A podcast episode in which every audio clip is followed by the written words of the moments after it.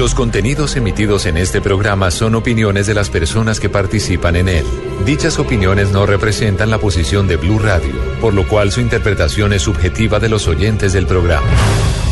El hombre camina por un mundo repleto de misterios. En este mundo se producen acontecimientos desconcertantes. Extraños seres aparecen hace miles de años en pinturas rupestres. Sorprendente imagen muestra incluso un aparato brillante que se mueve en el cielo. Enormes ciudades subterráneas de arquitectos desconocidos como las que hay en Oriente Medio.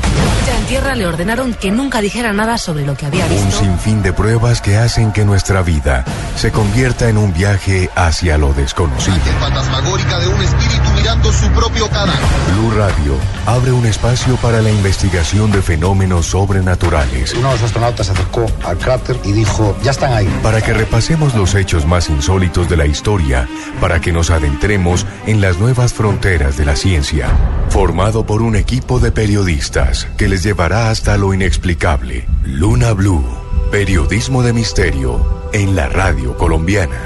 Luna Blue, por Blue Radio, la nueva alternativa.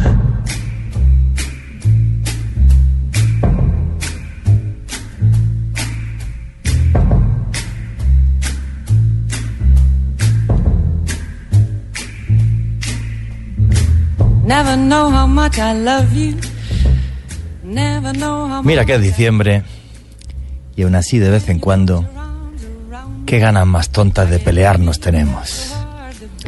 Seguro que dentro de poco llega la Nochebuena y algún familiar se toma dos copitas de más y empieza el lío. Y es que es inherente al ser humano, no podemos evitarlo. Todos tenemos dentro ese espíritu belicoso. No existe una sola sociedad antigua en la que no haya habido guerreros. A día de hoy, igual, los ejércitos modernos para defendernos los unos de los otros. Muchos sé que no me van a creer, pero sepan ustedes que estamos en el mayor momento de paz de la historia. No de la prehistoria, antes de que se escribiera, que es otra cosa, pero de la historia, desde que empezamos a escribir hace 5.500 años, con diferencia el mayor momento de paz de la historia. Encontrarse hace un siglo, pues a alguien de 40 años, como los que estamos aquí, los varones que estamos aquí, Rafa Arcila, Esteban Cruz o yo, era simple y sencillamente imposible. Encontrarse a alguien de más de 40 años sin haber estado en una guerra era imposible. Y a día de hoy, gracias a Dios, sí podemos encontrar gente de más de 40 años, varones, que jamás hayan estado en ninguna guerra. Pues todo esto, este momento de paz tremendo, se lo debemos ni más ni menos que al peor arma que existe, las bombas atómicas, las armas nucleares, la conjunción de dos elementos, un arma que hace que la guerra no la gane nadie y que de repente una invasión comercial es mucho más rentable a día de hoy ya que una invasión militar. Antes las invasiones militares se hacían por las materias primas y ahora es mucho mejor venderte un iPhone o una Coca-Cola que gastarse un platal y que muera un montón de gente. Suena cínico, pero es que es verdad. Fíjense, por ejemplo, en Europa. En Europa estuvimos desde el Imperio Romano hasta la Segunda Guerra Mundial, dos mil años sin parar de haber guerra, dos milenios en los que no se conoció la paz en un continente que todo junto no creo que sea mucho más grande que Colombia. ¿Piensan ustedes que en América fue distinto? Para nada. El imperio azteca, el imperio inca, se construyeron con ríos de sangre y unas tribus y otras no paraban de batallar guerras entre olmecas y mayas, por ejemplo, y entre ciudades mayas entre sí. no se paró ni un momento en la historia tampoco de América. Creo que he comentado esto varias veces. Toda la locura de la guerra comenzó hace 5.500 años, cuando se crean esas figuras que son los reyes y los emperadores. Porque es la primera vez en la historia que un tipo dice, vamos a la guerra, pero él se queda en su casita con su trono tan requete bien y manda a todo el mundo a la guerra. Antes, en la prehistoria, cuando el jefe de la tribu decía, vamos a la guerra, le daban a él también su arco y su flecha y decía, venga, vamos todos. Entonces, increíblemente la construcción de las civilizaciones provocó millones, millones, millones y millones de muertos durante 5.500 años. Esa es nuestra naturaleza y aunque no me crean, todos en una situación extrema estamos preparados para matar. Pero como nuestra naturaleza es tan absurda y es también tan humana, tan imperfectamente humana, cuando uno se pone a investigar todas estas cosas de las guerras y de las batallas, de repente suceden hechos y ves crónicas que aunque no me crean, hacen que te mueras de la risa. En mi último libro publiqué un capítulo entero, lo dediqué un capítulo, Expedición a los Mundos Perdidos, se llama mi último libro. Le dediqué un capítulo a la cultura vikinga, los más terribles guerreros de hace mil años. Y los más terribles de los terribles se llamaban los berserker, los hijos de Odín. Imagínense que ustedes viven de repente en una pequeña aldea de Normandía, llegan unos barcos allí con cabeza de dragón tallada en madera, y los primeros que saltaban de esos barcos eran los berserker, los hijos de Odín, que venían a ser siempre diez tipos, los diez más grandes, más fuertes y más brutos, que iban completamente desnudos y solo llevaban encima para taparse, se ponían en la cabeza, era una piel de lobo o una piel de oso. Estos tipos saltaban, iban dándole bocados al escudo y haciéndose cortes a sí mismo. Claro, tú estás allí con las gallinas, los marranos y plantando cebolla y ves eso y ¿qué haces? Sales corriendo. Así se evitaban las batallas. Bueno, pues la ferocidad de los berserkers viene de un detalle muy curioso. Tomaban cerveza fermentada con cornezuelo de centeno. Del cornezuelo de centeno se extrae el ácido lisérgico, el LSD, que es uno de los alucinógenos más potentes que existe. Pues si uno lee las crónicas medievales francesas o británicas, y perdonen que me ría, de vez en cuando alguno de estos berserkers se había pasado con la cerveza y en vez de saltar del barco hacia la aldea, saltaba hacia el otro lado y se mataba porque se ahogaba. O sea, que no sabía uno si salir corriendo o morirse de la risa al ver a aquellos 10 tipos que en el fondo estaban borrachos y drogados eh, atacando tu aldea. Es diciembre, señores, y yo creo que hoy, que es miércoles de historia, lo que nos toca es reírnos de las imperfecciones humanas. Reírnos no de los demás, sino con los demás y sobre todo, reírnos de nosotros mismos. Hoy en miércoles de historia, el programa de hoy van a ser las batallas, las guerras más absurdas que el hombre ha conocido, para demostrarles que somos capaces de pelearnos por estupideces, por un puñado de pasteles una guerra, ya se lo contaremos, por un marrano, por un partido de fútbol y hasta por una borrachera, una batalla con 10.000 muertos. Ahora se lo contaremos. Buenas noches, lunáticos. Mi nombre es Juan Jesús Vallejo. Los que queráis seguirme en redes sociales, mi Twitter es arroba Juan G. Vallejo. El Twitter de este programa es arroba Luna Radio. Somos una gran familia. Todos vuestros comentarios, todos, todos los que sean a través del numeral Guerra Luna Blue. A través del numeral Guerra Luna Blue. Aquí nadie más que nadie. Todas las opiniones son buenas. Y vamos a reírnos un poco de lo brutos que somos y de que cuando tenemos ganas de pelear, peleamos por cualquier estupidez. Viene ya la publicidad, ya mismo comienza Luna Blue. When daddy tried to kill him, she Daddy, oh, don't you dare give me fever. With his kisses, fever when he holds me tight. Fever! I'm his missus. Daddy, won't you treat him right? Now you've listened to my story. Here's the point that I have made. Luna Blue, periodismo de misterio en la radio colombiana. Luna Blue, de lunes a jueves a las 10 de la noche por Blue Radio, la nueva alternativa. ¿Qué tal una deliciosa torta? Unos ricos pastelitos, unas exquisitas galletas, un pan calientico, con harina de trigo, los farallones. Y es rico alimento, suave, rendidora, deliciosa y gustadora. Con el trigo de las mejores cosechas, harina Los Farallones. Calidad y rendimiento inigualable. Otro producto de Organización Solarte. Esta es Blue Radio, la nueva alternativa.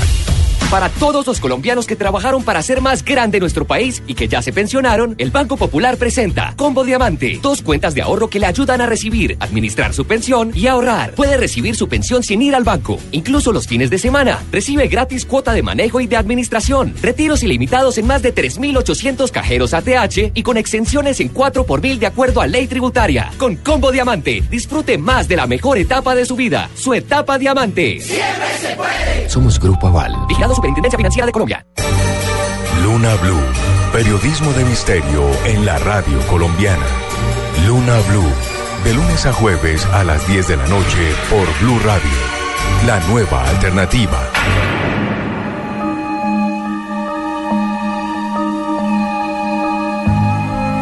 Continuamos en Luna Blue, periodismo de misterio en la radio de Colombia. Y antes de dar este paseo por las mayores estupideces que hemos hecho los seres humanos en cuanto a batalla se refiere, quiero comentaros un par de cosas.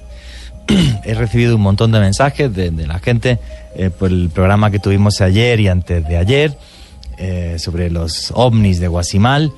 Al final del programa comenté que lo que más me impactó fue el testimonio de una señora que vive allí, que habló y que comentó que vio un ser que era como un hombre y a la vez como un reptil, como un lagarto. Bueno, pues mi amiga la periodista Jenny González subió el audio porque resulta que ella sí grabó la entrevista sin que la señora se estuviera dando cuenta. Y entonces podéis ver ese audio para que veáis que es completamente real. Esto es periodismo de misterio. Bueno, de todas formas, si alguna vez no puedo grabar algo y os lo cuento, pues creo que me pueden acusar de muchas cosas, pero de mentir no. El audio lo tenéis en mi Twitter, en arroba Juan. Si entráis en arroba Juan veréis un pequeño vídeo de la señora, porque la estaba grabando con el teléfono celular Jenny González, un pequeño vídeo y un audio, y en ese audio ella cuenta que ve a este reptiliano. Repito, una señora que no sabe ni qué es esto y que vive en, en, la vereda de Guasimal, algo que a mí me impactó sobremanera porque jamás en mi vida había recogido un testimonio así, pues podéis escucharlo en arroba Juan G. Vallejo. Lunáticos, muchas gracias a todos. El último vídeo de nuestra web serie Misterio Luna Blue, el que habla de los fenómenos paranormales que suceden en el prostíbulo de lo que fue un prostíbulo en Funza. Por primera vez hemos pasado las 400.000 reproducciones. 400.000 gracias a todos aquellos que lo habéis visto. Los que no lo hayáis visto, es tan sencillo como entrar en el Facebook de Blue Radio. Entráis en el Facebook de Blue Radio, ahí veréis el vídeo y eh, nada, pues le dais play y disfrutáis de esta historia. Más de 400.000, nunca habíamos pasado, siempre estamos por encima de las 300, nunca habíamos pasado las 400.000 y quiero daros las gracias por el apoyo que, nos prestáis siempre, por el cariño y porque, bueno, pues que nos apoyáis tanto en redes sociales como en el Facebook de Blue Radio y eso hace que, ya os puedo decir, que va a haber una segunda parte de esta web serie, aunque va a ser totalmente distinta. Ya no van a ser expedientes X colombianos, será otra cosa. Ya os lo contaré en su momento. Esto es un programa de misterio, algún secretito me toque guardar. Yolanda, buenas noches, ¿cómo estás? Buenas noches, Juan Jesús. Eh, muy bien, gracias. Eh, feliz con este miércoles de historia, como siempre, que hacemos un recorrido maravilloso. Pero hoy, la verdad, es un programa para disfrutar, para reírnos, a pesar de que tiene que ver con guerra, ¿no? Todas las guerras en realidad son absurdas, pero las que le vamos a contar esta noche son aún peor. Y te digo la verdad, si hoy hubiéramos hecho un Facebook Live, hubiéramos arrasado, porque Esteban se ha enredado con el cable, se ha tropezado, ha doblado el no sé qué de al otro lado del micro. Eh, bueno, o sea, había un momento esto que o sea, Yoja y yo estábamos asustadas porque digo, va a sobrevivir, Eh, podrá empezar el Se mató, programa. se mató. O sea, me tenía que estar aguantando la risa, pero ¿qué te ha pasado? Pues Esteban Cruz, buenas noches. Eh, muy buenas noches y muy buenas noches a todos los que nos escuchan. Realmente esto que acaba de suceder hay que estudiarlo, hay que mirar las cámaras. Hay, hay algo pasó acá, casi me voy de mula. Y, ¿Será un fantasma Sí, que no, estaba increíble. No, pues Increíble. no sé si fue un fantasma, pero casi arranco el micrófono ahí desde la raíz. Y, y, eh, pues justo en el día de hoy que vamos a hablar de eh, guerras graciosas, pues como dice, eh, frente a estos equipos que siempre me maman gallo, me hacen caer y de todo, eh, como dijo Rambo, esta es mi guerra y... Y, y casi me caigo y también como decía Rambo, no siento las piernas. No, Rambo en la película dice, no siento las piernas, no siento las piernas, No, doctor. no, fue, o sea, fue, o sea, yo estaba, yo que yo estábamos aquí de por favor no nos miremos porque como nos miremos, o sea, nos morimos de la risa, en fin, cosas que pasan en este programa que es en directo. Rafa Arcila, que hace mucho que no hablas, tenemos aquí, parece que te tenemos castigado. ¿Alguna vez te has metido en una pelea por alguna tontería? Hola, Juanje, ¿qué tal? Buenas noches. Eh, ¿Por alguna pelea? No, por, por echar piropos. Ah, bueno, eso, Pues es eso es muy normal. pues. no. Lo, lo que pasa es que, bueno, a ver, hay algo que, que en nuestra región es muy común y es que nosotros les decimos a las mujeres, hola, mi amor, ¿cómo estás? Hola, ¿qué has hecho? Hola, bebé, ¿qué más pues? No, el bebé, el bebé no. No, el, el Hola ya- bebé, soy el chico de las poesías. El bebé ya, ya, ya es muñerito. No, uno normalmente les dice, hola mi amor, ¿cómo estás? Y me ha pasado varias veces que muchos de los novios de las, de las amigas, eh, de hecho me han llamado. no. Sí. Hasta llamarte por teléfono por decir "Ho- hola linda, ¿cómo estás? Hola cielo, ¿cómo... Claro, No, hace, hace poco es- recibí una llamada toda amenazante. Pues de hecho todavía tengo mucho miedo, ¿no? Estoy, estoy terriblemente consternado. y me llamaron hace poco, pe- pero bueno, eh, es por, por ese tipo de cosas, porque no entienden de pronto que uno trate bien a, la- a las mujeres. Pero pues tampoco ha sido una cosa No, pues, del otro mundo, pues, de echarle un piropo a alguien. alguna, alguna discusión absurda, pero, pero ya está. Ahora, ahora, ahora seguimos comentando todo ese tipo de, de guerras y de cosas. Guerra también un poco absurda, la que tenemos con el programa este de televisión de cazafantasmas, que el, el- tipo, el director este, me ha bloqueado en Twitter, oye. Una cosa increíble, y eso que yo no le seguía, pero ayer intenté ver su Twitter y, y el tipo me ha, me ha bloqueado. Me hizo la verdad que me, me tengo que reír, o sea, me tengo que reír, porque para mí el mayor misterio de ese programa, con mucha diferencia, es que el tipo dice que es colombiano y tiene acento de chamartín, que es que yo lo flipo bastante. Pero bueno, para que veáis lo que opina además el señor de los fenómenos paranormales, si queréis entrar en mi Twitter, que he puesto un tweet de un vídeo que tiene en YouTube. En fin, tremendamente lamentable. Guerras absurdas las hay por todos lados. John Arenas, entremos en materia. De todas las batallas, guerras y demás que te has investigado para esta noche, ¿cuál es la que más te sorprende? Juan Jesús, hay muchas, pero la guerra de los pasteles. Una guerra entre Francia y México. La guerra de los pa- pero literal por unos pasteles. Sí, señor. La guerra de los pasteles, así se llamó. Una guerra entre Francia y México que empezó en abril de 1838 y terminó en marzo de 1839. Casi un año peleando por unos pasteles. Eh, entre Francia y Y México. entre Francia y México un año de guerra Sí, por un asunto de y bueno que hizo el pastelero sería un tío muy bruto le puso una bomba a un pastel a una tarta no, no, y se la mandó al rey de Francia alguna Nada no ¿qué, de qué eso, pasó Nada de eso. Es una vaina bastante absurda. Bueno, miren, es muy conocida en todo el mundo como la guerra de los pasteles, pero en México, para darle también, digamos que, eh, no sé, como un poco de estilo a esta guerra, la llamaron también la primera intervención francesa en México. Así Bueno, suena le- más bonito, le pusieron ¿no? Un no nombre fino absurdo. oye nos hemos peleado por, por, por, por media por media docena de buñuelos Mm. pero oye te lo voy a decir en plan bonito porque si no, Exacto, la para que no suene tan absurdo. ahí está Entonces, imagínese, Juan Jesús, que unos mexicanos, en medio de toda la revolución que había en ese país por ese momento, llegaron a una pastelería de un señor francés, pidieron unos pasteles y los tipos cuando se iban a ir no quisieron pagar esos pasteles. Por supuesto, el francés empezó a reclamarles eh, pues que le pagaran los pasteles. Los mexicanos no quisieron y allí se formó una pelea. ¿Pero eso ni fue la en, Pa- en tremenda. París o en México? No, señor, en México. En México. En México, sí, Vale. señor. En la capital mexicana. Pues resulta que allí se formó una pelea en el, en el local. La pastelería. Sí, señor. Y los mexicanos destruyeron casi toda la panadería. Hay varias versiones. Algunos dicen que eran unos soldados mexicanos, otros dicen que eran unos revolucionarios y que por eso fue que atacaron de esta manera la panadería. El caso es el siguiente. Había un embajador en México, un embajador francés en México, eh, el varón Antoine de Fouadet. Está el nombre Vea, pues, sí, señor.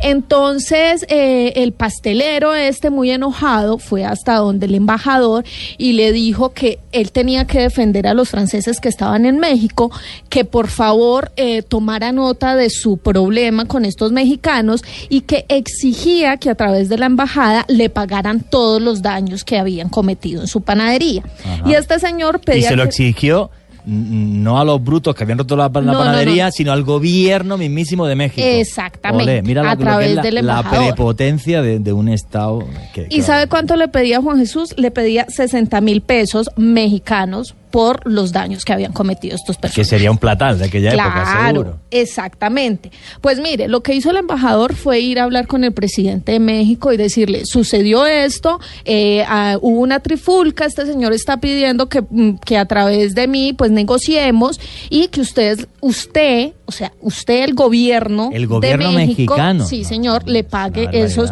60 mil pesos. Pues obviamente el, pre- el presidente de México dijo, yo no voy a pagar nada, no tengo la culpa, eh, fueron los revoltosos y no voy a responder por algo que no hice, ni que hicieron mi ejército, ni nada por el estilo. Pues el embajador se fue hasta París. Después de varios meses, alrededor de tres meses, estuvo allá y imagínese con qué llegó Juan Jesús. Llegó con 10 barcos de guerra. El embajador. Para reclamar los daños en la pastelería, el tío. Bruto, en vez de coger y decir, oye, a ver cómo arreglamos esto, se fue. O sea, vamos a ver. Costaba arreglar la panadería 60 mil pesos. Seguramente, Sí. seguramente. Bueno, que los 60 mil sería un abuso y seguramente serían 30 mil. Sí, Seguro que llevar los 10 barcos de guerra en vez de 60 mil costó 600 mil. O sea, ya que se gastaron mucho más. Pero es como que yo soy más chulo que tú y, y- y- y- o sea, qué bruto, ¿no? Y, y llegaron allí, ¿qué pasó con los 10 Tres barcos de meses después llegaron, llegó el embajador con 10 bancos de gue- 10 barcos de guerra que los ancló en, en una isla que se llama la Isla de Sacrificios, que queda en Veracruz, uno de los puertos México, más sí. importantes de México. Súper bonito. Y por supuesto, pues empezó, empezó a invadir territorio mexicano. Además, no permitían que los barcos que llegaban con comercio hacia México, pues pudieran llegar y eh, descargar su mercancía. Estaban impidiendo todo el ingreso y el descargue de mercancía para los mexicanos. Entonces allí empezó una guerra bastante fuerte, un bloqueo de comercio que duró alrededor de siete meses, eh, porque el gobierno de México, que en ese tiempo el presidente era Anastasio Bustamante, no quería negociar. Él decía que no iba a Y negociar su bloquearon soberanía. todo el país por la pastelería. Exactamente, sí señor. Todo el comercio del país que entraba por Veracruz y por una ciudad que se llama San Juan de Ulúa, que también es uno de los puertos más importantes que tiene Y México. bloquearon los dos puertos atlánticos de más importancia. Sí, señor, exactamente. Y eh, cuando estaban en San Juan de Ulúa, mm, siete meses de este bloqueo duró siete meses, pero cuando llevaban ahí en ese bloqueo alrededor de dos meses empezaron a atacar los franceses. Atacar los puertos, Veracruz Sí, y San. Juan de Ulúa. Sí, Qué señor. bruto. El gobierno, el presidente de México no quería, no quería atacar, pero al verse en estas dos ciudades, estos dos puertos atacados, ellos con sus propios medios atacaron también a los franceses, pues le respondieron sus ataques. Después de este conflicto, por supuesto, el gobierno mexicano intervino, mandó a sus fuerzas y allí se desató una gran batalla. Una batalla, Juan Jesús, que ni siquiera se sabe exactamente cuántos muertos eh, se, se dieron en ese tema. Barbaridad. Sí, señor. Qué barbaridad. Entonces ambos se, se enfrentaron en, en el puerto de Veracruz y ¿sabe qué pasó al final? Al final de esos siete meses llegaron a un acuerdo. El enfrentamiento llegó a un acuerdo, eh, el gobierno mexicano dijo, bueno, sentémonos a negociar. Inicialmente les dije que el panadero había pedido 60 mil pesos para arreglar su panadería, ¿cierto? Ajá.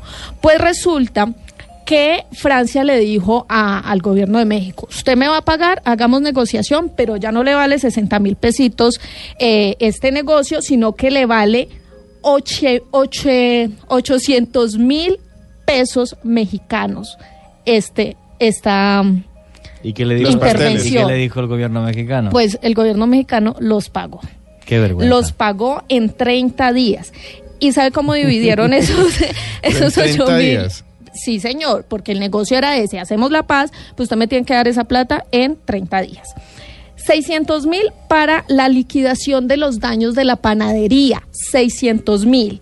Y 200 mil para indemnizar a la flota francesa. Encima de que llegaron. Sí, eso, señor. eso es lo que fue la, la prepotencia europea durante el colonialismo, donde se hicieron auténticas barbaridades, no solo con América, sino con África, con Oriente Medio, y es lo que sigue siendo el germen de todos los problemas en Oriente Medio.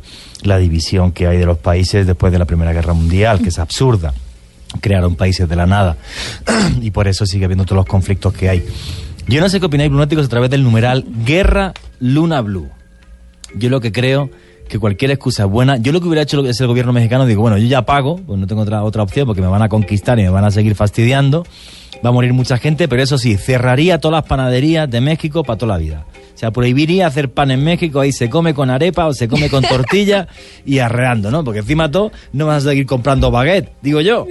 O sea, Las panaderías francesas. eso es, o sea, sí es verdad, porque el pan no solamente se hace en Francia, me hace gracia esto del baguette y el pan francés cuando vas y es el pan que se hace en toda Europa, o sea, no tiene ningún misterio. Juan ni- ni en Jesús, y además terminaron pagando una cantidad de dinero absurda por unos daños a una panadería. Sí, pero eso es la excusa de los franceses, de, de- de- efectivamente, de, bueno, franceses, no, no quiero atacar a los franceses, quiero atacar a, a lo, a lo que fue el colonialismo, no solo francés, francés, español, portugués, británico, holandés, italiano, es que fueron, fueron todos, austriaco, ¿no? Es que no se salvó las potencias europeas.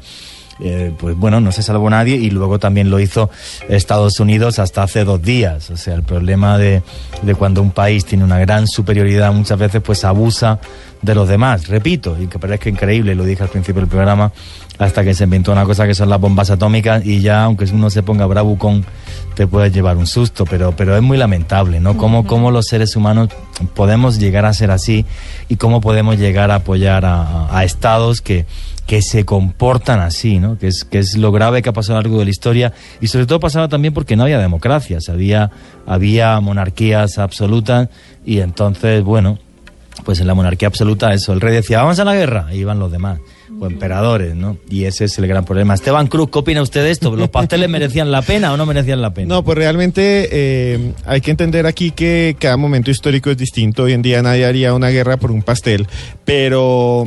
eh, Bueno, es si es por una de las tortas de mi suegra, lo mismo. Si es que no sabes lo rica. Sí. Bueno, sí lo sabe porque no, no, nos Claro, envió. aquí la tuvimos. Nos envió una vez un, un cheesecake que estaba buenísimo. Sí, es, es una excusa, yo creo que en ese momento eh, Francia y México, para los que no conocen la historia y que esto es un miércoles de historia, entonces es importante decir esto, siempre han tenido una relación o tuvieron una relación muy tensa. Francia incluso llegó a conquistar Ciudad de México en otro momento histórico, no que llegaron ocupando a Ciudad de ocupar México Ciudad de México. y poniendo un emperador.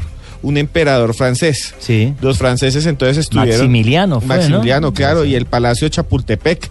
O sea, un país latinoamericano en el siglo XIX de pronto se despertó que era invadido y que era un virreinato francés porque Napoleón III, si no estoy mal, dijo vamos a invadir lo que nos queda más fácil y los asesores, eso está registrado y eso está chistoso ¿Y qué también para que digamos, dijeron no, es que Francia no tenemos el poder en este momento para invadir ningún país, no podemos invadir España, no podemos invadir Inglaterra, nos vamos contra los alemanes, perdemos, eh, África ya la repartimos, nos metemos a hacer una guerra con ellos, Sudamérica, entonces dijeron no, pues Sudamérica nos queda más lejos, el más cerquita es México, además quedaríamos de frontera con Estados Unidos, Francia, entonces invadieron México y hasta que los mexicanos lograron sacarlos.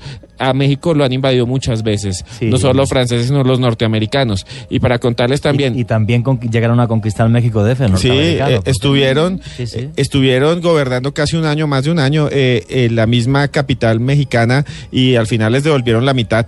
Antes hicieron una negociación ahí interesante, o si no se hubieran... Los, los norteamericanos querían lo que hoy son los estados del norte también, pero lograron hacer una negociación y perder no tanto. Y mire, por acá está Daniel Cuellar que dice, otros dicen que Francia tenía intereses en el territorio mexicano. Pues realmente esta batalla no solo sirvió para firmar un acuerdo, para terminar esa guerra llamada la Guerra de los Pasteles, sino también para que México concediera otras eh, peticiones que los franceses habían hecho. En ese, en ese momento de la historia había muchos franceses viviendo en México, en todo el país. ¿Y sabe qué pasaba, Juan Jesús? A través vez del embajador, ellos hacían una cantidad de peticiones absurdas pidiendo territorio, pidiendo que les pagaran más y el presidente de ese momento terminó cediendo muchas otras cosas eh, a través de, de sí, esa pero guerra de quizás los pasteles. también fue simplemente eh, lo que estaba diciendo también Esteban, ¿no? Es esa prepotencia europea de, los, de, los, de los siglos del colonialismo y es decir, no, pues aunque sea un Estado independiente México, yo manejo su comercio y la gente mía que esté allí. No, pero eso es un abuso tremendo porque al final a mí me imagino que mucha gente mexicana obviamente se levantaría en contra de cualquier francés que quisiera poner una pastelería o cualquier cosa porque también parece una artimaña muy hecha a posta lo de la pastelería como cualquier excusa tonta para simplemente señor. meterte en una guerra sabes que tienes una potencia militar mucho mayor que los mexicanos en este caso y ya está voy a la guerra pues porque sí o sea no a mí me parece una cosa tremenda algún comentario más de los lunáticos Miguel Rivera dice, eso es parte de la diplomacia de la época, enviar un barco a bloquear un puerto y forzar al país débil a aceptar el trato. sí señor, er- eran así sí señor Carito Andes dice, siempre las guerras son peleas casadas con anterioridad y por X o Y razón son simplemente el detonante. Sí, señor, es una, es una excusa en este, en este caso además tremendamente, tremendamente tonta.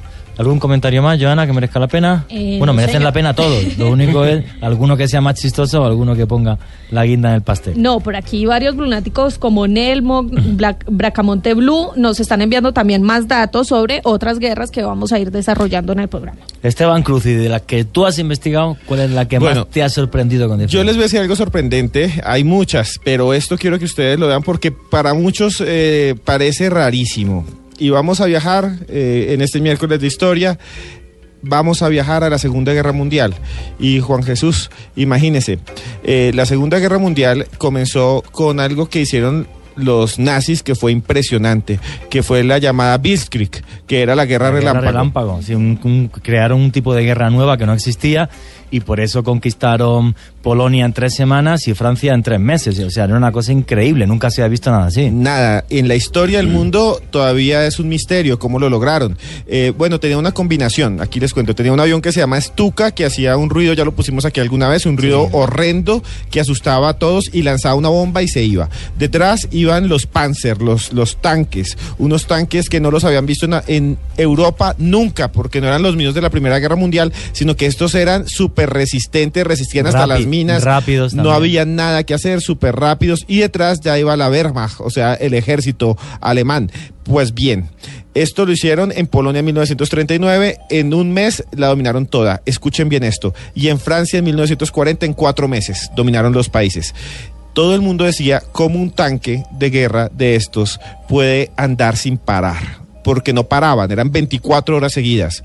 Cómo los soldados caminaban marchando y no dormían. Pues bien, se ha descubierto hace apenas unos 20 años que ellos llevaban algo en su cantimplora que no llevaban los demás soldados. Era algo extrañísimo. Encontró unos tarros, escuchen bien, blunáticos, unos tarritos que dicen pervitín. Pervitín. Pervitín, con el símbolo de la esvástica. Y decía que tenían que tomar uno cada ocho horas, pervitín. Pues todo el mundo decía, bueno, debe ser como algo... eh, Vitamina. vitaminas, algo para hacerlos más fuertes. El mega soldado Ario, ese rubio gigantesco, ese que le tenían miedo los polacos, ese era que tomaba pervitín. Pues bien, después de muchos años han descubierto y han analizado qué tiene y adivine qué tenía. ¿Qué tenía? Adivine, Joana, ¿qué puede ponerle a usted todo el tiempo así como dos litros de tinto? Alucina, eh, ¿Algo así? alucinógenos. No tanto. Algo que se llama metanfetamina.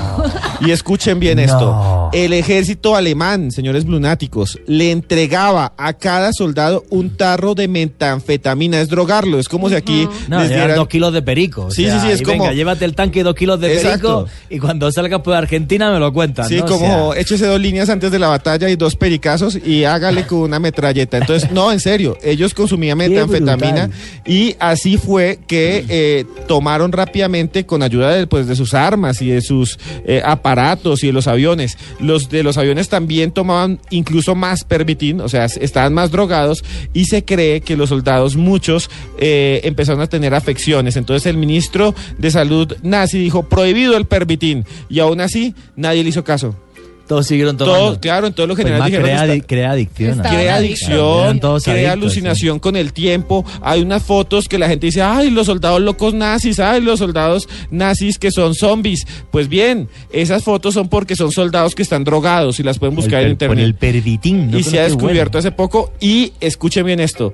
Pusieron en su momento los generales de, la Armada y también de la Fuerza Aérea, la Luftwaffe, que también era un drogadicto. Es que el que manejaba la Luftwaffe era Goering y Goering estaba llevado a la morfina, claro. Goering tomaba morfina. No, todos los días se chutaba como cuatro lit- no, litros, no, Eh, cuatro jeringazos de, de el morfina. cacho de gordo que estaba gordísimo. Claro, estaba ¿verdad? gordísimo. Cuando lo capturaron, lo logró salvar un psicólogo muy famoso en Nuremberg y pues bueno, después lo ahorcaron. Entonces, pues no le sirvió mucho salvarse No, porque le quitaron rato- la adicción rápidamente. le quitaron la adicción, pero escuchen bien esto. Entonces, el gobierno en algún momento dijo, "Ten- tenemos que tener un mejor cristal.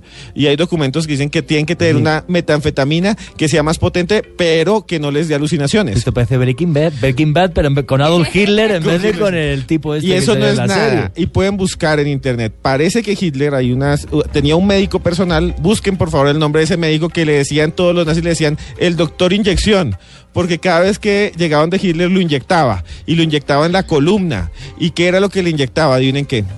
Ni idea. Metanfetaminas. Parece que Hitler mismo también era un chirrete. No. no, es en serio. Hay hasta un libro sobre las drogas de Hitler. O sea, porque por lo visto el tipo estaba todo el día chutándose vitaminas, no sé qué, pero yo no Y conocía, todo- aparte de las vitaminas, lo del pervitín. Todo O por sea, la el guerra. iba empericado todo el Y, a- día. y hablando del perico, ya para terminar esto, eh, ¿saben quién? Esto ya es al margen de la guerra, de los nazis, de los nazis consumiendo metanfetaminas y, y- No, hay un señor que es el creador de la psicología moderna, el psicoanálisis, que no es la psicología, es otra cosa, el psicoanálisis. Ese señor eh, se llamaba Sigmund Freud.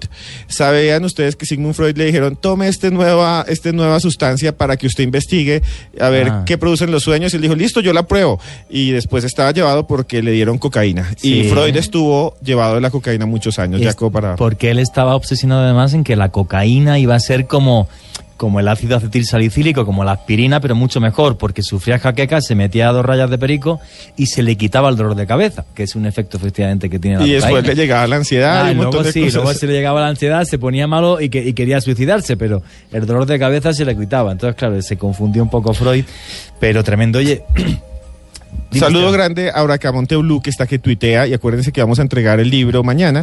También a Miguel Rivera, Isabel Torrenegra, y si quieren ver las imágenes del pervitín, el tarro de pervitín que encontraron está en arroba Juan G. Vallejo, arroba Yarenas B y arroba Cruz Escribiente, que es mi Twitter.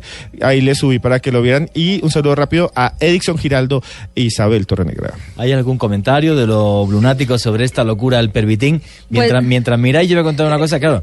O sea, el tema de no parar en la batalla. Hay una cosa que me ha venido a la cabeza y es que los mongoles inventaron un tipo de comida, porque, ¿sabes? Bueno, una de las cosas que tenía el ejército de Genghis Khan, que decían que era impresionante verlo porque además ganó todas sus batallas en inferioridad numérica. Y iban a lo mejor eh, 20.000 hombres y iban cinco veces más caballos. O sea, 20.000 hombres, 100.000 caballos. Eh, todos sus sus guerreros iban a caballo. Y para no parar, que era el ejército más rápido de la época, hace ya mil años de esto, lo que se inventaron los soldados es, cogían eh, cuero cogían tripa y dentro metían la carne cruda y se la metían en la silla de montar con especias. Y entonces, después de un par de horas, así se inventó el stick tartar. Así se inventó el stick El stick tartar. es, co- es como hágale cuenta que usted le dé un plato y con carne cruda. Sí. Y entonces, eso. para un colombiano eso es muy so- carne desagradable. cruda, es- es- a mí Para me un- encanta, a mí me parece riquísimo, para un, pero... para un colombiano es muy desagradable porque usted le dan es un montón de carne molida cruda. Sí, pero cuando usted, eso usted aprende a comer esa vaina, ya le encuentra como medio saborcito. Es- yo, yo fui una vez a un restaurante eso y se lo di a mi papá. Saludo papá si me escucha.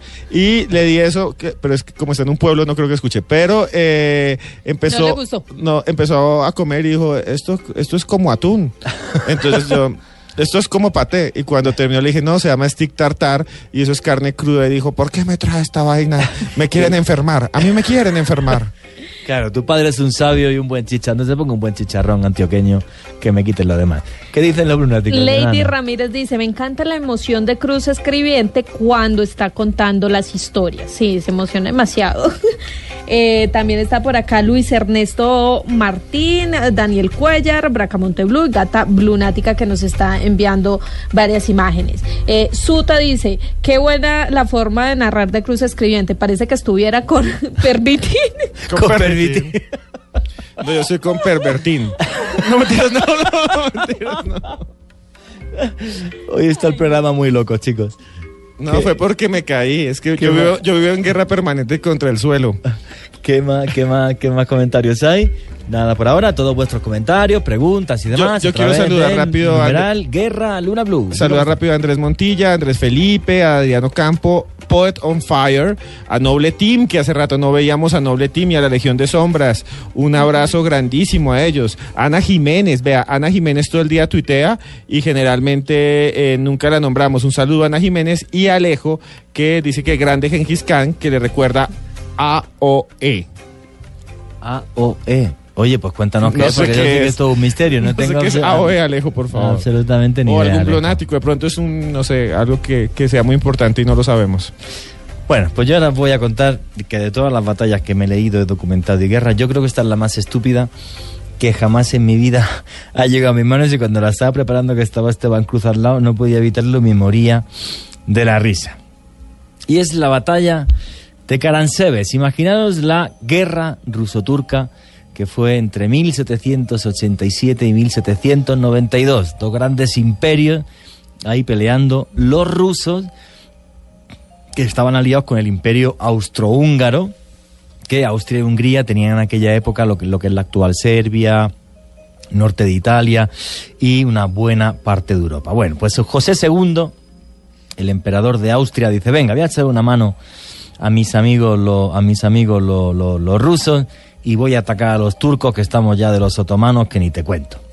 Y este señor pues dijo, oye, pues me llevo un ejército ni más ni menos que de 100.000 hombres, un ejército de 100.000 hombres, y iba a empezar a atacar en la frontera, en un lugar que es la ciudad de Karansebes, que está en la actual Rumanía. Bueno, pues, primer gran fallo de José II de Austria, como todos los emperadores, como todos los tiranos, pues obviamente dijo, bueno, pues para que muera gente en esta batalla, pues mejor que en vez de que mueran los míos de los pueblos que tengo colonizados, pues italianos, serbios, croatas, eh, húngaros, rumanos y muy pocos austriacos. Primer gran fallo. Eh, cinco lenguas distintas, ¿vale? Y los que mandaban, los generales, en una sexta lengua diferente que era el alemán. Con lo cual ya entenderse se iba, iba a ser un poco complicado. Bueno, pues entonces manda su ejército de 10.000 hombres para Karansebe, obviamente él al final del todo, por si había que salir corriendo, como todos los reyes, han hecho a lo largo de la historia. Y los primeros que llegan hasta la frontera, hasta justo donde está Karansebe, son los húsares. Obviamente la caballería es la primera que llega hasta allí. Llega la caballería, llega por la tarde, llega mucho más pronto que el resto y dice, pues estamos aquí aburridos. Y mira por dónde la casualidad pasa un grupo de gitanos con barriles de aguardiente. Entonces dicen los húsares, ahí va, ¿por qué no hacemos un mocho? ¿Cómo se dice en Colombia un mocho? Un mocho decimos en España cuando un mocho es, venga, ponemos tú mil pesos. Una yo- vaca, Una, vaca, sí, una vaca. Hacemos una vaca, nos compramos unos barriles, nos echamos unos traguitos de aguardiente que mientras vienen todos los lentos, nosotros que venimos a caballo, pues la pasamos bien, ¿no? Bueno, entonces, pues nada, pues se compraron sus barriles, se empiezan a tomarse allí sus aguardientes tan requete bien y pues cuando llevan un par de horas ya, todos con una castaña bastante importante, en esta infantería que venía en grupos, como eran en diferentes lenguas, pues los agruparon por lenguas, italianos, tal, y eh, nada, pues llegan los serbios, son los primeros que llegan. Llegan los serbios y ven allí a los austriacos, porque los de caballería eran austriacos, y les dicen, oye chicos, medio entendiéndose muy mal, pero hombre, ya que estamos todos para la guerra, pues invítame un traguito de aguardiente, a ver qué pasa con la vaina esta. Y nada, los de caballería tan finos que dicen que no comparten el aguardiente y que no les dan aguardiente y que no les dan aguardiente y se pone el tema tenso y uno de los serbios, todo enfadado, saca la escopeta y pega un tiro al aire.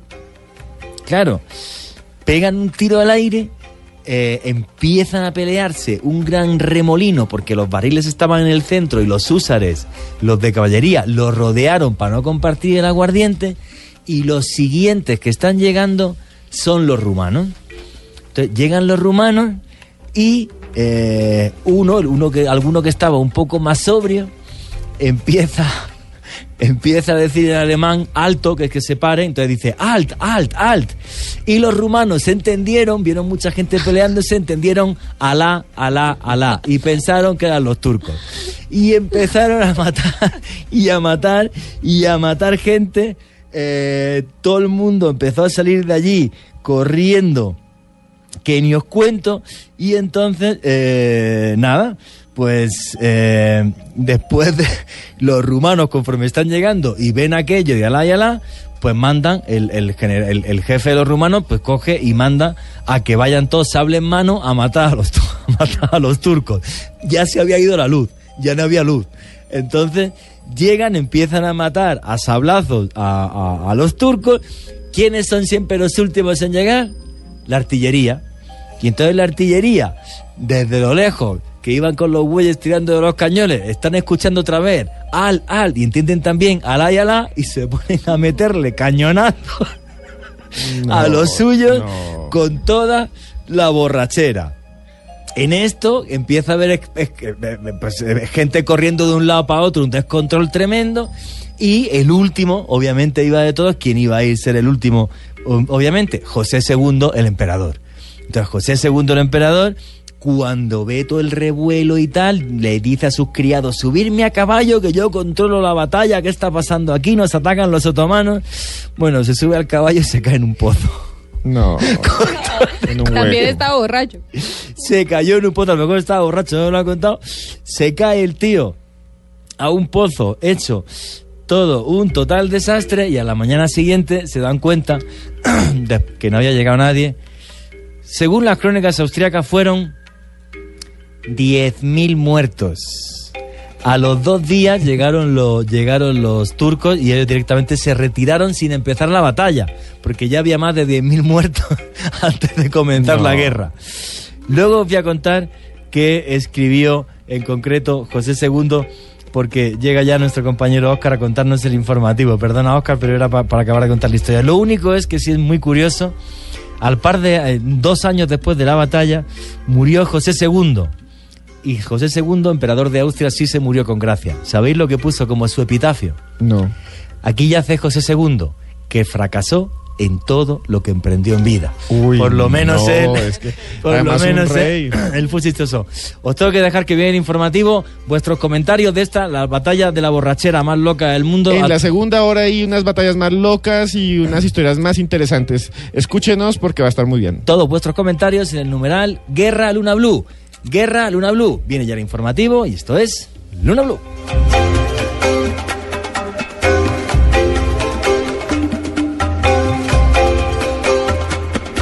Luna Blue, periodismo de misterio en la radio colombiana. Luna Blue, por Blue Radio, la nueva alternativa.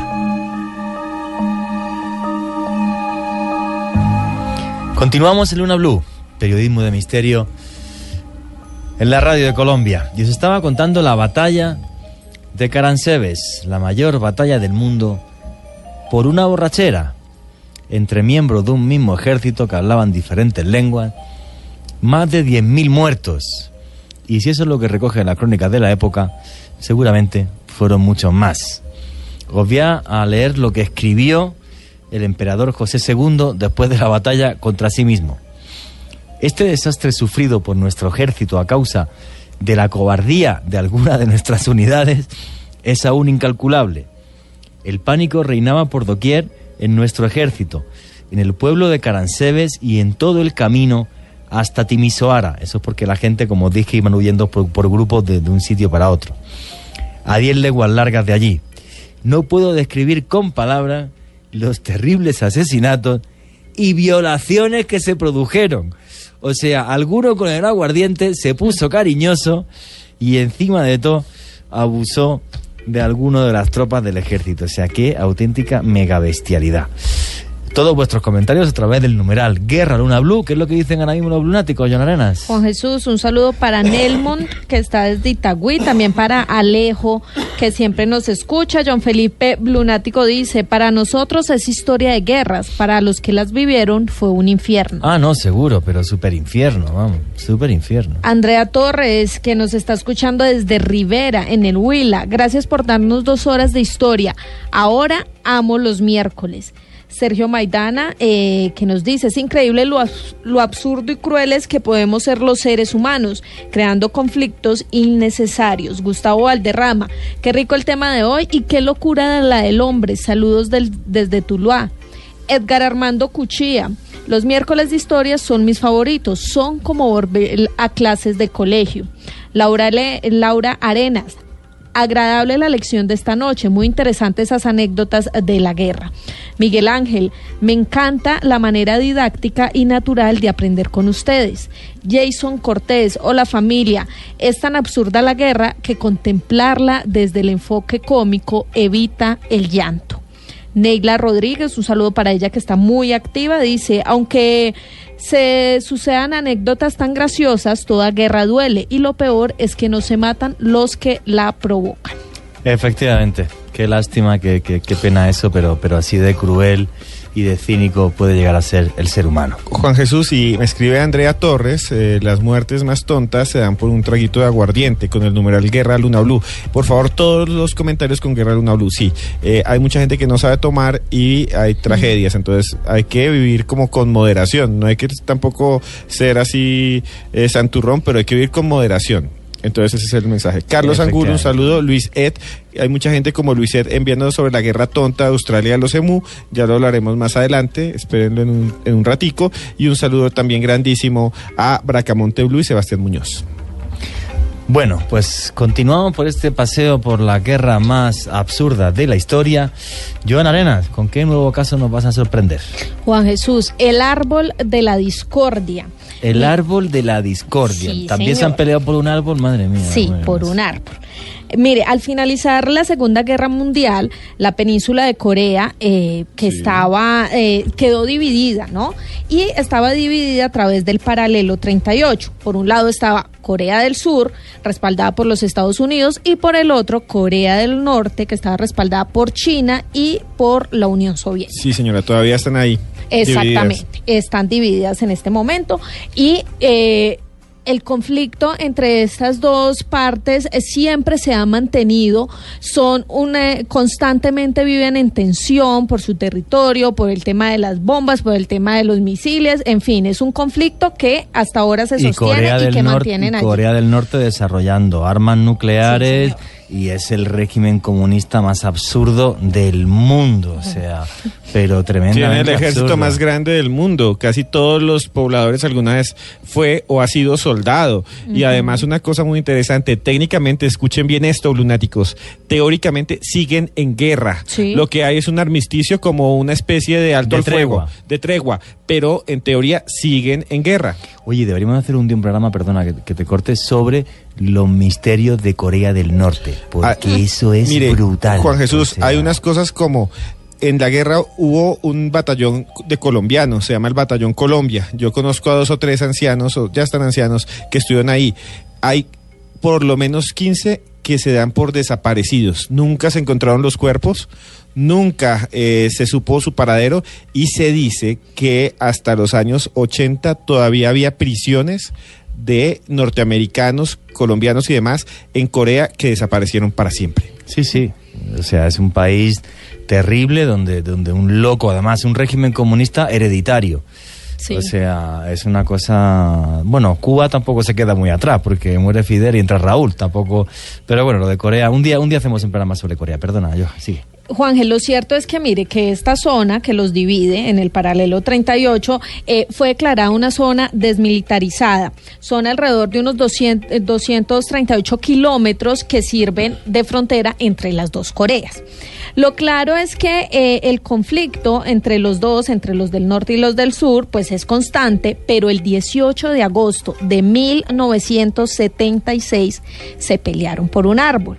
Eh, ese episodio se conoce como el incidente del hacha. El incidente del hacha. Sí, señor. Pues mire, resulta que la ONU estuvo allí, establecieron varios puntos de control, eh, eh, de control fronterizo, y el puesto número 3, que es el más cercano a la frontera, tenía una dificultad, y era que desde ese lugar habían unos árboles muy altos, se dice que alrededor de 30 metros, era el árbol que estaba allí en este punto entre las dos, entre la frontera, y que impedía que ese puesto de control de Corea del Sur pudiera visibilizar bien eh, la línea de Corea del Norte. ¿sí? Entonces, eh, Corea del Sur le pidió a la ONU que muy comedidamente le pidiera a Corea del Norte que los dejara talar ese árbol. ¿Sí? Hubo al inicio una pequeña discusión porque decían que ese árbol lo había plantado Kim Jong II. ¿Sí? Ajá. Entonces que no lo podían cortar, que porque él era su líder y que eso simbolizaba la vida de su líder y que no lo podían cortar. Finalmente, la disputa, eh, la ONU intermedió allí y ellos dijeron, listo, los va- lo vamos a dejar cortar, pero le dieron un día y una hora específica para que se acercaran hasta el árbol y lo pudieran cortar. Pues resulta que ese día y esa hora que dio Corea del Norte cayó un fuerte aguacero. Y eh, Corea del Sur y sus aliados no fueron a cortar el árbol. Bueno, ya tenemos el lío. Exactamente, ahí empieza todo el enredo. Eh, el tema se quedó así y una semana después eh, los estadounidenses que apoyaban a Corea del Sur fueron a empezar a podar el árbol. Si ustedes quieren ver fotografías, las pueden ver en arroba yarenasb, arroba cruz escribiente, arroba Juan G. Vallejo, donde están los militares eh, tratando de podar ese árbol. Pues resulta que Corea del Norte se enfureció y se fue hasta allí a pelear con los que estaban allí podando. A el pelear, pero a tiro. No, Juan, mira, Ah. esto es lo más curioso. Eh, acuérdese que, la- que era una zona desmilitarizada, entonces no podían llegar hasta ese punto con armas. Ah. Llevaban solamente hachas y machetes para podar el árbol. Eh, llegaron allí los de Corea del Norte, hubo una discusión verbal. No, no pueden cortar el árbol, eh, les asignamos una fecha y ustedes no vinieron, ahora no queremos que lo corten. Eh, y empezaron a discutir, a discutir, hasta que los de Corea del Norte y sus aliados le quitaron las hachas y los machetes a los soldados estadounidenses y, los de Corea del Sur y empezaron a atacarlos. Wow. Hubo- sí, señor. A, a machetazos y A hachazos. machetazos y hachazos. Por eso se llama el incidente del hacha. Qué ¿Y sabe qué? Mataron a dos soldados norteamericanos. Y mataron a dos soldados norteamericanos que Sí, hacen señor. parte de, de- Miren, es que en esta zona eh, se- todos los días a esta hora debe haber eh, soldados que están de pie uno frente al otro cuidando la frontera Sí, sí. en este momento. Y que esto pase es increíble. O Porque sea, en esa frontera hay un centro, lo he visto en documentales que es muy curioso, hay como una pequeña placita y dos puestos militares que están abiertos las 24 horas porque es tan sumamente tensa la relación que para que pueda haber reuniones bilateral, bilaterales en cualquier momento de las 24 horas, porque siempre están a punto de pegarse. Exactamente. Eh, esos estadounidenses, uno era un capitán y el otro era un teniente, y además hirieron ocho soldados de la parte de Corea del Sur. El hecho fue que eh, Estados Unidos, pues todo el mundo dijo, aquí se formó la pelea más tremenda. Corea del Sur eh, estaba pues eh, con ganas de pelear, pero los Estados Unidos dijeron, no, Tranquilo. tranquilos, Sí, porque lo- calmados. Los, aliados de los coreanos del norte siempre han sido los chinos. Exactamente. no es cuestión de meterse en un lío más grande. Exactamente. Entonces les dijo, no, no, no, un momentico, eh, miremos a ver qué hacemos. Y el árbol seguía allí impidiendo la visión de los de Corea del Norte. Entonces llegaron a un acuerdo y pusieron en marcha una, una operación que se llamó Pul Buyan. Pul Buyan era un leñador legendario que aparece en todos los relatos del folclore estadounidense. Y a través de esa operación, lo que hicieron fue cortar el árbol. O sea, fueron corriendo a escondidas, cortaron el árbol y salieron corriendo. No, señor, no, no, no fueron escondidas, llegaron a un acuerdo, ¿sí? Ah, Para cortar el árbol. Pero mire, duraron eh, 12 días, eh, bueno, el, el, la, mm, el trato fue 12 días después del incidente. Vale. Fueron 12 soldados del ejército de Estados Unidos. Muertos. No, fueron a cortar Ah, el árbol. vale. Fueron a cortar el árbol. 12 soldados del ejército de Estados Unidos dotados con motosierras para cortar el árbol. Pero esos soldados iban en compañía de 60 soldados armados para protegerlos y adicional dos helicópteros de ataque que los estaban custodiando para que los de Corea del Norte no los atacaran mientras ellos cortaban el árbol. Y definitivamente se cortó el árbol. Eh, miles de soldados y varias personas de artillería estuvieron allí por, pendiente por parte de Corea del Norte para que no hubiera ninguna pelea y el corte del árbol duró 50 minutos y ya. Ahí quedó todo. Pero lo más curioso, Juan Jesús, es que solo lo cortaron hasta la mitad. No. Y ya en los años 80, cuando eh, digamos que las cosas se calmaron un poquito y los, los puestos de control se aislaron de esa frontera, allí decidieron hacerle un monumento a esas personas que fallecieron, a los dos soldados estadounidenses que fallecieron en ese lugar. Un monumento que ustedes pueden ver también a través de arroba y arenas B. Qué barbaridad.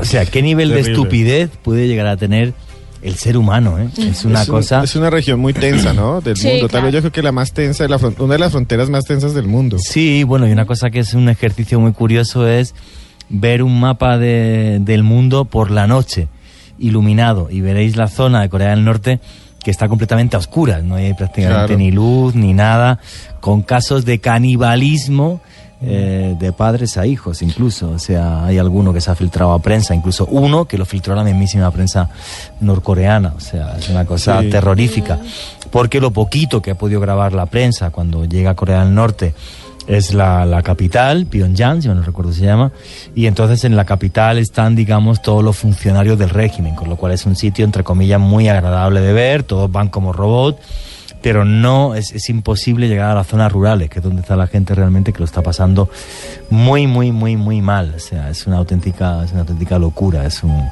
No sé, es un estado que es una secta, ha dejado de ser un país para ser Sí. una secta, incluso a los chinos ya cada vez le molestan más porque no tienen ganas de, de problemas por esta panda de, de absolutos locos. ¿Y qué nos va a contar Esteban Cruz después de lo del pervitín y de saber que hasta. Hitler que hasta Hitler se drogaba? Yo creo que si hubiera fumado marihuana en vez de tomar pervitín, De lo del yo creo que a lo mejor nos hubiéramos librado de la Segunda Guerra Mundial. Sí, Fíjate lo que te digo. en yo- cambio ya claro. con ese acelere que llevaba, pues, Hubiera claro. sido paz y amor. En cambio, esta droga te acelera, ¿no? ¿No?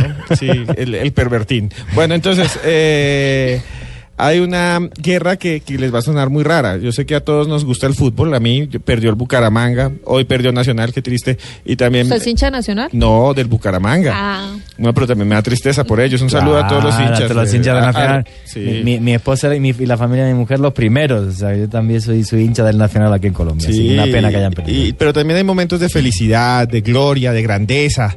eh, aquellos goles que nos hacen eh, poner la piel de gallina en los mundiales. Y ir al mundial es un sueño de casi todo país. Juan Jesús. Sí, señor. Y desde, desde países tan pequeños como San Marino, eh, Liechtenstein, eh, que tienen selecciones de fútbol, son países que tienen apenas 20 mil habitantes, Andorra, Sí. que pierden 4-1, dicen que bien, perdimos 4-1 contra Alemania y no 20-0, y es, su gran triunfo que le lograron por fin meter un gol.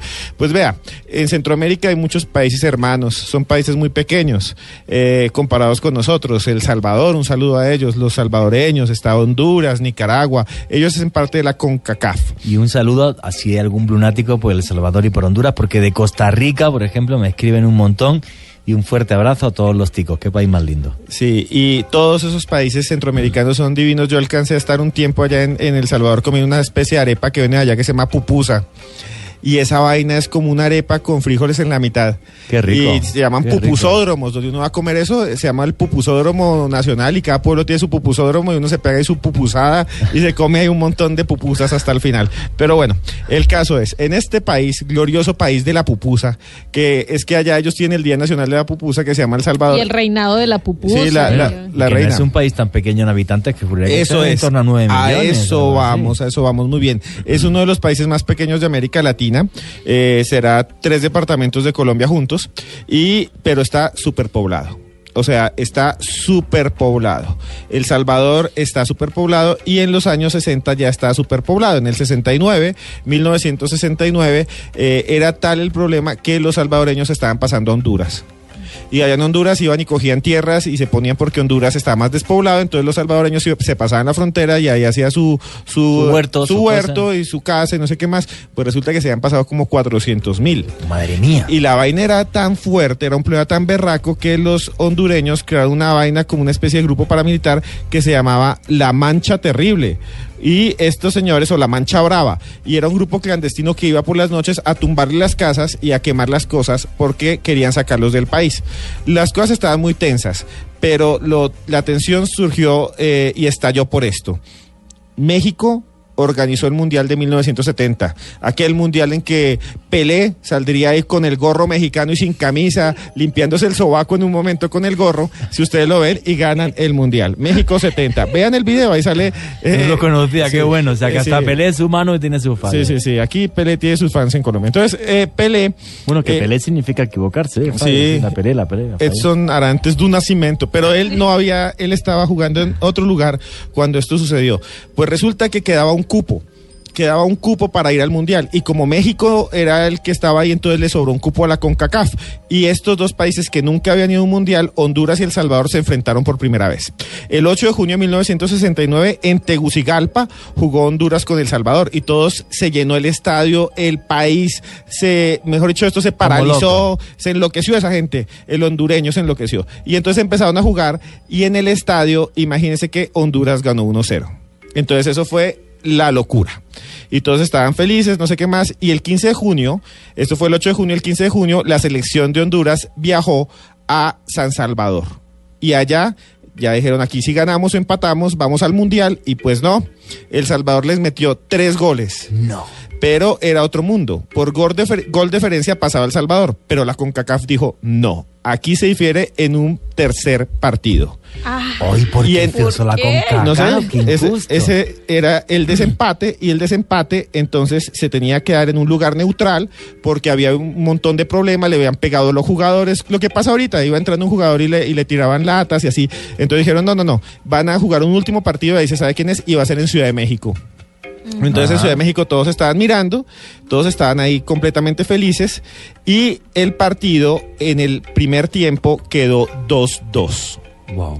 Entonces, en ese momento empezó a haber un montón de escaramuzas, en la frontera se empezaron a pasar los salvadoreños al otro lado a tirarles piedras a los hondureños, después los militares empezaron a pasar, los que estaban de colonos eh, los agarraron estos de la mancha brava, los paramilitares y les empezaron a dar que porque se, le iban a quitar el cupo al mundial y bueno, hubo un montón de problemas y todo terminó con esto. En la segunda parte, Honduras, eh, digo, perdón, El Salvador le ganó 3-2 y ahí fue el acabose. Entonces el presidente dijo, nos robaron el partido porque además fue un- un- parece que fue que había como fuera de lugar y escuchen esto con el numeral Guerra Luna Blue. En ese momento los generales de Honduras dijeron se acabó esto y lanzaron un bombardeo No. fulminante sobre, acabó el partido. sobre el aeropuerto de San Salvador. No. Y se armó una guerra que hasta hoy duró 100 horas, pero hubo un montón de muertos, casi 2.000 o 3.000, y fue la llamada guerra del fútbol. Y entonces hubo un bombardeo y respondió El Salvador con su fuerza aérea y bombardeó Tegucigalpa. No te locura. Y las fronteras, pues hubo un montón de, de refriegas, murió mucha gente, incluso llegaron hasta un pueblo del Salvador y lo quemaron y se devolvieron los hondureños. Al final firmaron la paz y por eso se llama la guerra del fútbol. Una guerra y al final El Salvador fue el que jugó en el, ¿En el mundial, de 1970 y lo sacaron en la primera ronda y lo golearon como tenía que ser. Entonces tu- tuvieron esa batalla que se llama la guerra del fútbol eh, y duró 100 100 horas horas, de guerra. 100 horas de guerra y lo más interesante es esto, Juan Jesús.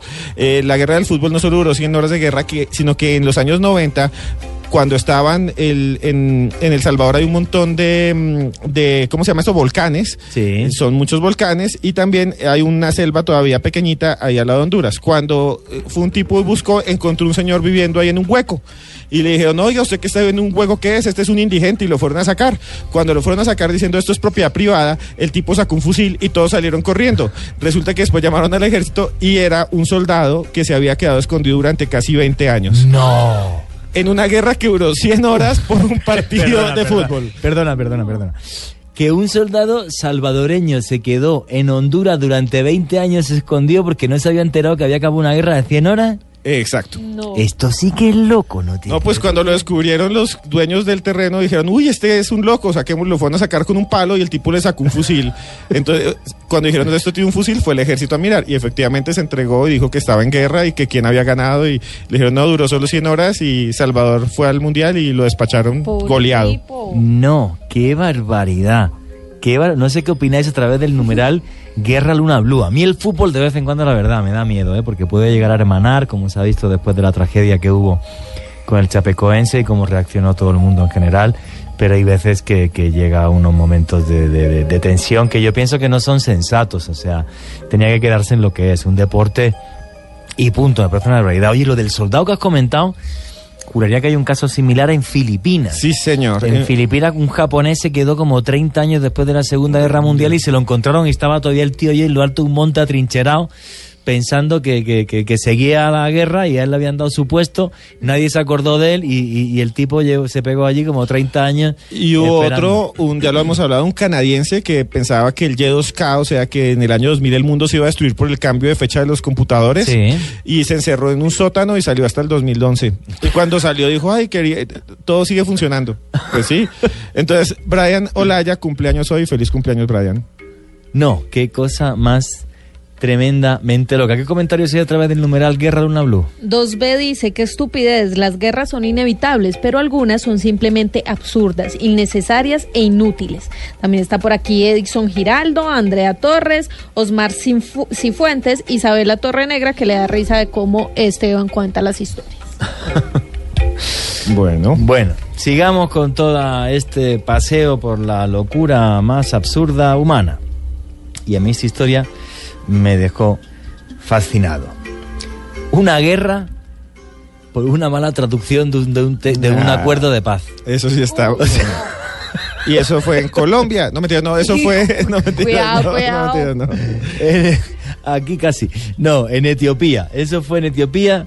En concreto, voy a contar la historia. Fue en 1889. Menelik III llega a, a coronarse como emperador de Etiopía. Es el único emperador africano que hubo en los últimos siglos. Conquistó diferentes regiones, como fue el Tigray, Amhara. Y entonces, eh, nada, pues el tipo se hace emperador y uno de los apoyos que tiene en esas guerras internas que él tuvo fue el de eh, Italia. Y entonces, como Italia la apoyó, pues eh, Menelik, que era un tío muy, así Menelik II, que era un tío así como muy, muy generoso, dijo, oye, pues os voy a dejar la costa del Mar Rojo, que es una región que se llama Eritrea, que actualmente a día de hoy es un país. Entonces le dejó, le dejó a los italianos Eritrea y firmó eh, un acuerdo con un conde que, que enviaron los italianos, que era el conde Pietro Antonelli, que iba representando al rey Humberto I. Bueno, pues este tratado de amistad entre ellos, oye, te hemos ayudado en tu guerra interna y eres emperador, tú nos dejas Eritrea, que más jóvenes que simpático, firmemos un gran acuerdo de paz de lo bien que nos llevamos. Y entonces resulta, fijaros el artículo 1, por ejemplo, ¿no? Habrá paz y amistad entre su majestad el rey de Italia y su majestad el rey, y reyes de- del rey de reyes de Etiopía y entre sus respectivos herederos, sucesores y todos sus súbditos. O sea, todo empieza muy bien. Pero hay un artículo, que es el 17, donde la cosa se lió pardísima. El artículo 17 decía lo siguiente. Su majestad el rey de reyes de Etiopía puede, eso en italiano, ¿eh? la traducción del italiano, puede utilizar el gobierno de Su Majestad el Rey de Italia para relaciones con otros poderes o otros gobiernos. O sea, usted, que es el rey de Etiopía, puede, si quiere utilizar nuestros contactos diplomáticos para sus vainas. Vale. Pero al traducirlo al amarico, que es el, el idioma oficial etíope, los traductores, en vez de poner la palabra puede, pusieron la palabra debe, que es no te puedes relacionar con ningún país del mundo si yo no te lo autorizo. Entonces, según ese artículo, Etiopía pasaba de ser un Estado independiente a un protectorado italiano. Pues nada, el rey etíope se agarra un cabreo del recarajo con el tema de- del debe y no el puede. Y entonces, nada, pues Menelik II denuncia esto ante los italianos. Eh, los italianos se quedan como diciendo, pero este tío está loco, pero si encima que le hemos ayudado, eh, somos amigos, fíjate el tratado que hemos... Entonces no le hicieron caso. Y Menelik II, que era un tipo muy extraño, os voy a demostrar por qué, además, eh, nada, se puso a movilizar tropas y atacó. Y se No. fue y atacó. No puede ser.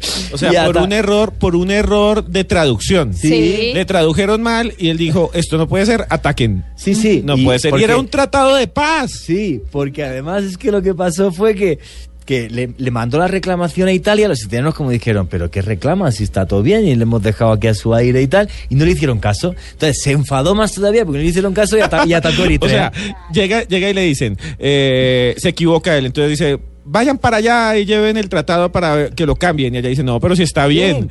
Entonces no, y se armó la guerra. Increíble. Entre el emperador de Etiopía e Italia. y el rey de Italia atacaron Eritrea, efectivamente. Entonces, nada, pues eh, los italianos, obviamente, que, que militarmente eran muy superiores, le ganan, le ganan la, la guerra, mantuvieron Eritrea. Eh, que hoy día es un estado independiente y luego eso sí em, fue una guerra súper absurda en 1935 Benito Mussolini que parece que se lo tomó mal y había pasado muchísimo tiempo Sí. atrás pues resulta que volvió a conquistar esta vez Etiopía entera hasta el año 1941. Pero fijaros qué dato más curioso, por ejemplo, de Menelik II, que es que para que os hagáis una idea de la personalidad de este caballero. Eh, a finales del siglo XIX, Menelik II se enteró de que en Estados Unidos habían inventado una cosa muy limpia para matar a los malhechores, que era la silla eléctrica.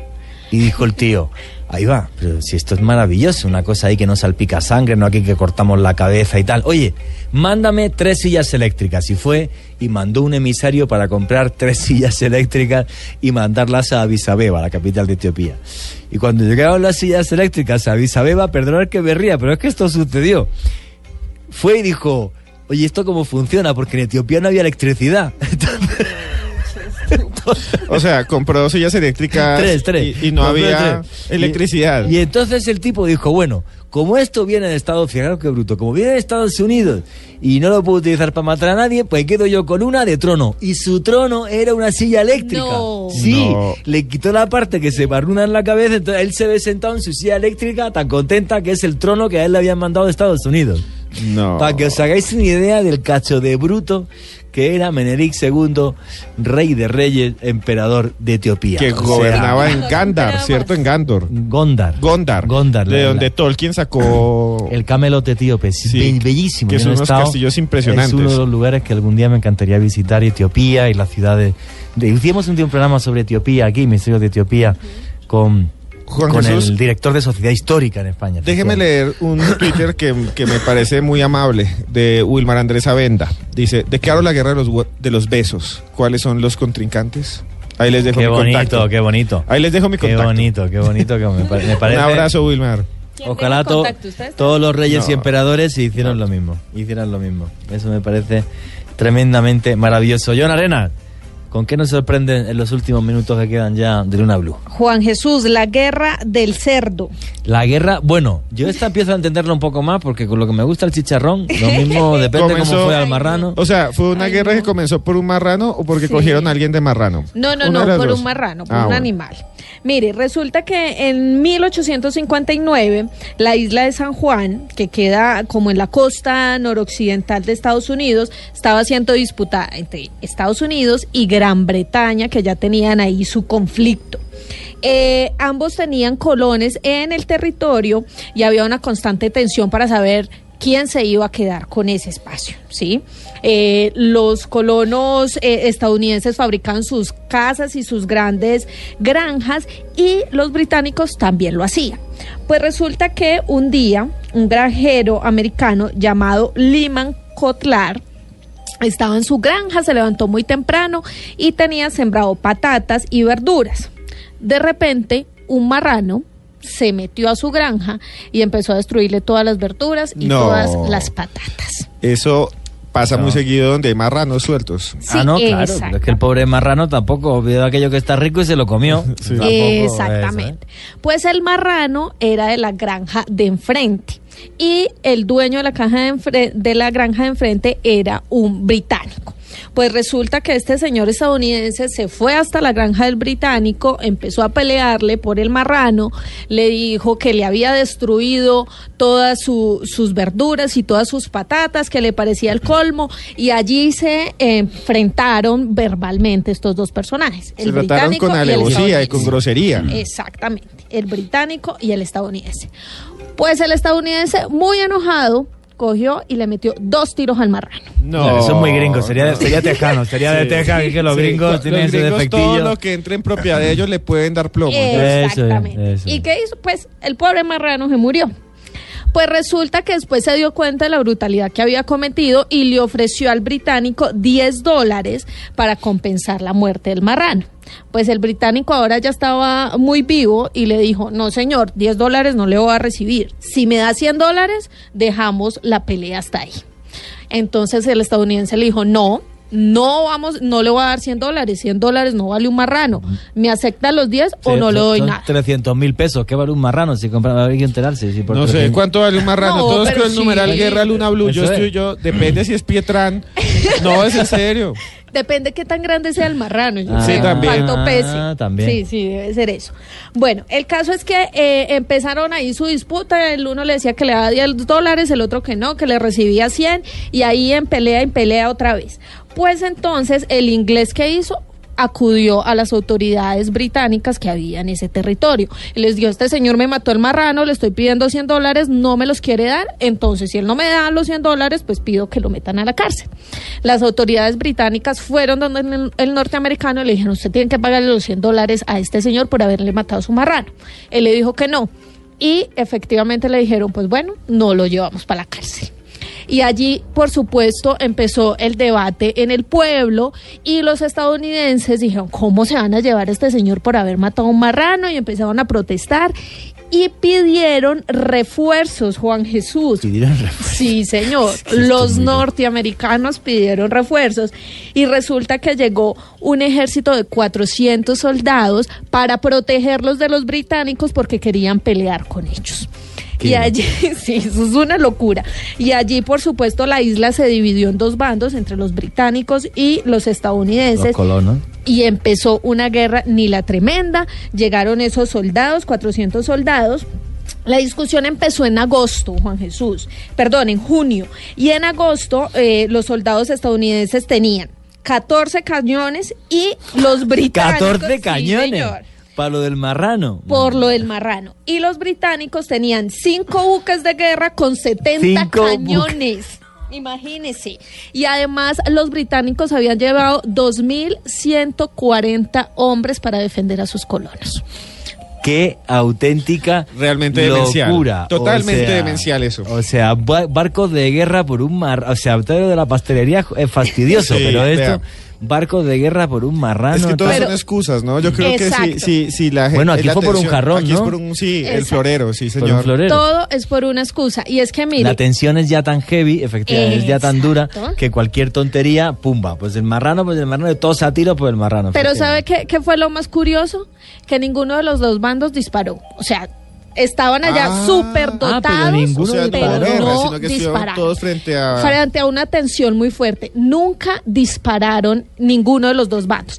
Tanto los británicos como los americanos estaban esperando que su contrincante disparara para poder atacar. Y finalmente nadie atacó. Eh, el jefe de los británicos dijo, esto es un absurdo, estamos peleando porque han matado a un marrano. No, yo, eh, soldados, les ordeno que no ataquen a nadie, aquí no hay ninguna guerra, aquí no vamos a pelear por un marrano. Y entonces, ¿qué decidieron? Para un lado se fueron los estadounidenses, para el otro lado se fueron los británicos. Y cada uno estaban felices en su, en su espacio. Tanto así que cuentan las crónicas que en sus fiestas nacionales, en las fiestas nacionales de cada uno, los soldados compartían, compartían sus eventos, ya luego eran amigos, porque después de esta tensión para firmar, eh, digamos que un tratado entre los británicos y los estadounidenses, pasaron 12 años. Mucho tiempo. No, 12 Muchísimo años. tiempo. Pero ellos dos eran ahí amiguitos y no sé qué. Finalmente el conflicto se resolvió a través de, de un arbitraje internacional para ver quién se quedaba con la isla de San Juan, que finalmente se quedó en mano de los Estados Unidos. Ni un disparo y el único muerto fue el marrano. No, qué locura. Y es que si hubieran hecho una fritanga cuando mataron Sí, al marrano no. pato, se hubieran, Co- como dice Beto Ordóñez. Hay un detalle muy curioso, que es Mm. como, como los soldados, por ejemplo, empezaron a compartir y demás. En la Primera Guerra Mundial, esto es un dato histórico, eh, hubo eh, en, en la fiesta de Navidad, se juntaron, juraría que fue franceses con eh, alemanes, austríacos. Alemanes, sí. Eh, y eh, al día siguiente, cuando tocó empezar a pegar tiros, no, era- no fueron capaces. Entonces iban pasando de trinchera a trinchera según quien atacaba, hasta que un huevón, con perdón, escribió una carta a su mujer indignado o algo de que estaban haciendo eso, y entonces los trincaron y lo- a los dos batallones los metieron en un campo de concentración cada uno de los bandos. Y es que los seres humanos estamos por encima de lo que mandan los reyes y los presidentes. Me estaba diciendo Rafa Arcila que aquí en Colombia no había una guerra por un marrano, pero por un chivo casi que sí. Sí, señor, una guerra por un chivo y le voy a colocar un pedacito, un fragmento de, de lo que salió en Los Informantes, para que escuchen Dale, dale. lo que fue la pelea por muchos años. En un arranque de ira por la conchudez de un chivo que no respetaba el corral, Felipe Bonilla castró al animal preferido de su primo Ismael Cobo. ¿Quién se iba a imaginar que por los cojones del animal empezó una guerra sangrienta que no solo acabó con los hombres de las dos familias hasta la cuarta generación, sino que además envenenó de odio a los Pinto, a los Cobo, a los Campuzano, a los Bonilla, a los Gómez, a los Soto, a los Noriega y así, a casi todos los apellidos del centro y la Alta Guajira. La nena Arrazola fue testigo de la firma de la paz, del cese al fuego, del perdón y del fin de 54 años de guerra. El chivo se pasó para donde el, primo, porque ellos eran primos hermanos.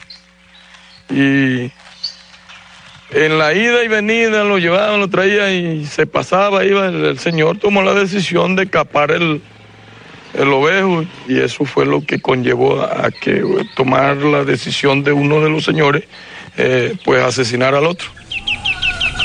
Y por eso, exactamente por eso que cuenta Evelio Rafael Cobo Campuzano, por haber capado a un chivo se inició una guerra que duró 54 años y que dejó 163 muertos aquí, en todo el centro de La Guajira y un poquito más arriba. mucho herido, hay inválidos de la guerra, eh, pero que están vivos los que quedaron inválidos. Entre esos está un hermano mío que es cuadraplégico. Cuando nosotros dejemos este conflicto, Todo empezó en marzo de 1962 aquí en Arroyo Hondo, a unos 20 minutos de Barranca, cuando el chivo de Ismael Cobo se pasaba para el corral de su primo hermano Felipe Bonilla, a comerse todo lo que encontraba. Un día, Felipe perdió la paciencia, lo agarró de las patas, lo tumbó al piso y lo castró. Ismael lo consideró una ofensa mayor, y una tarde se encontraron en este paraje y le disparó directo al corazón de Felipe. Aquí quedó tendido su cuerpo. De allí para adelante en La Guajira, todo quedó teñido de la sangre de una misma familia. El señor venía de San Pedro por acá y el que lo mató venía El señor por acá, muerto venía de allá. de allá Ajá. y el que lo mató venía de allá para acá. De aquí fue el encuentro. Y aquí se encontraron los dos. Sí. Ismael el victimario cogió camino y se autoexilió. Dicen que murió solo, de pena, y vagando en algún lugar de la serranía. Al día siguiente le quemaron el rancho Ismael y empezó entonces una vendetta criolla entre primos, primos hermanos, sobrinos, cuñados, y todo aquel que llevara el apellido Cobo, Campuzano, Noriega, Fernández, Pérez, Ospino, Pinto, Mejía, Gómez, Monilla, en cualquiera de sus combinaciones, y 40 apellidos más. De eso quedó como llamamos nosotros por acá la rencilla, la cuestión. Y en el 1971 se revivió habiendo dos asesinatos, inclusive uno aquí en la calle principal de San Pedro, en la, todos fueron en la calle principal en diferentes sitios. Uno fue el 11 de agosto y el otro sucedió el 22 de agosto del mismo año. Era la génesis misma de la Guajira la que estaba amenazada de muerte. El árbol genealógico se estremecía cada vez que un primo agazapado, en cualquier esquina de Barranca, de Fonseca, de Maicao, de Santa Marta o de Barranquilla, esperaba a que otro primo apareciera para dispararle de inmediato. Y la excusa era la misma. Es que Felipe Bonilla capó el chivo de Ismael Cobo y después Ismael Cobo mató a Felipe Bonilla para vengar la capada. Está dando de unos cuatro mil y pico de personas a cinco mil. Involucradas. Involucradas porque eh, eh, los niños que van naciendo, venían naciendo de generación en generación, eh, están involucrados en el problema, porque eso es, no hay como evitarlo. Y por eso es que Belio Rafael Cobo Campuzano vivía como un condenado a muerte. Todos los días pensaba que su hora estaba cerca. Sí, yo hice cuatro semestres de administración de empresas en la Universidad Nacional a distancia.